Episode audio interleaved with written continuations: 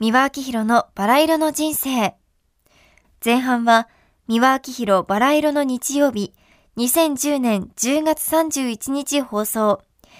AKB48 の健康的な魅力についてです。それではお聞きください。Bonjour, mesdames et messieurs. 宮明宏のバラ色の日曜日でございますよ。えー、さて、えー、それでは今週も皆様からいただきましたお便りをご紹介いたしましょうね。えー、東京都のね、え、主婦の方で、まなみさんという方ですね。皆さんは AKB48 をご存知ですか？私の息子は今まさにこのアイドルたちに夢中になっています。いや、もう彼女たちのブロマイドや CD でいっぱいです。バイトで稼いだお金を使っているようなので文句は言えませんが、正直ちょっと心配です。皆さんはアイドルにハマる若い男性たちはどう思いますか？という、まあ、投票でございますけれどもね。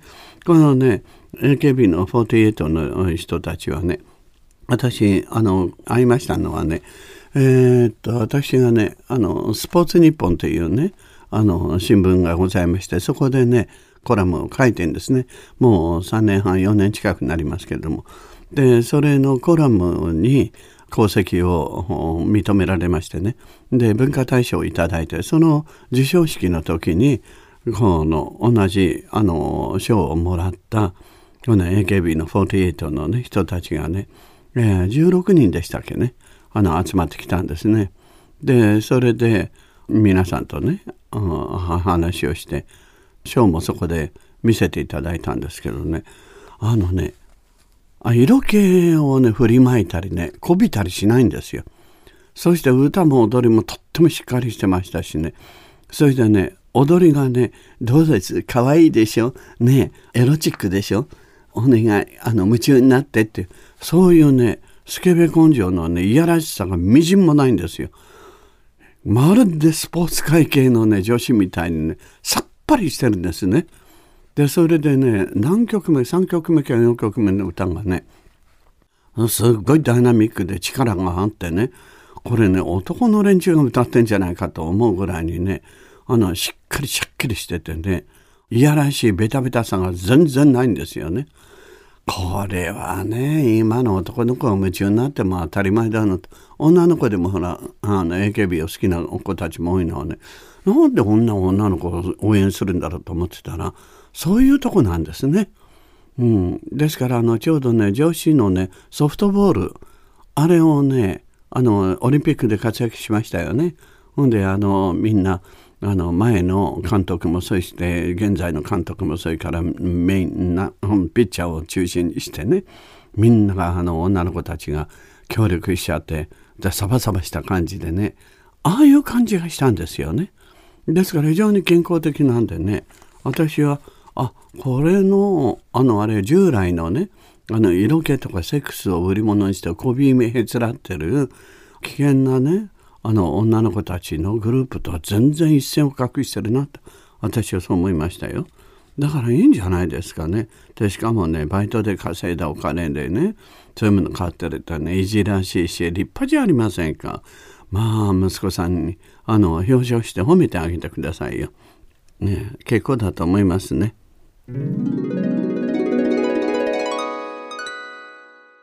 続いての後半は2010年10月10日放送。日本の景気についてのお話です。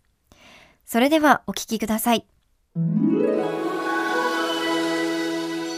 日はね、日本の景気についてお話しさせていただきます。ちょっとね、普段とは違うんですけれどね。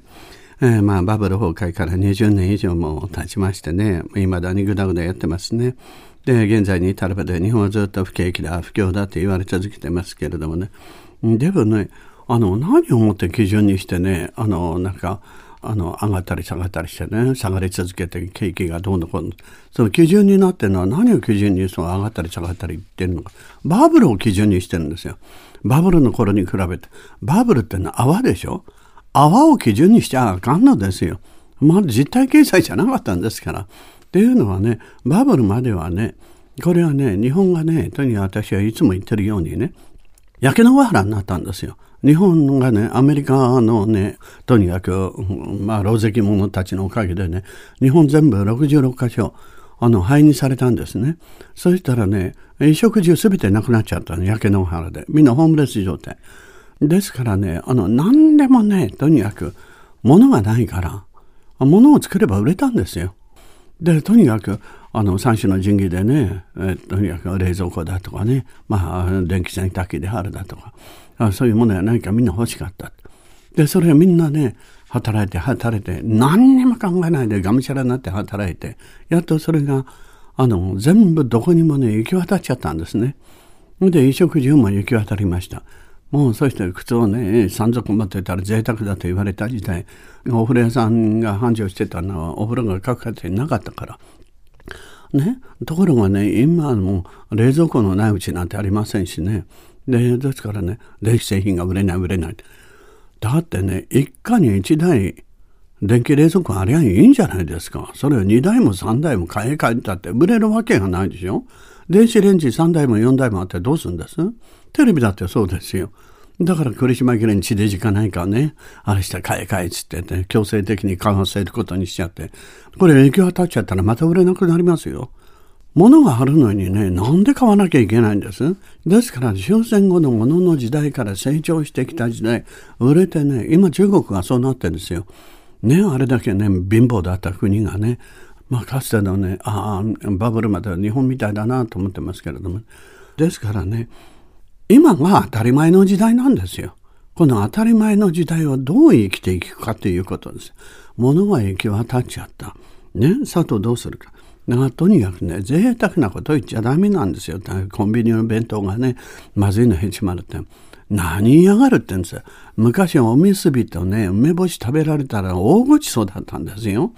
ね。だから一度ね、全皿でも入ってね、断食でもしてみりゃいいんですよ。お水一杯ね、白米一杯に卵をかけて食べるの、こんなおごちそうはないって、ね、みんなね、その精神に立ち戻ればいいの。そしてね、通り通略でやってるね、政治家たちや何かもね、一度ね、とにかく、まあ、皆さん戦後生まれだからね、しょうがないと思うけれどもね、いかに自分たちが贅沢でありがたい世の中にいるのかということですよ。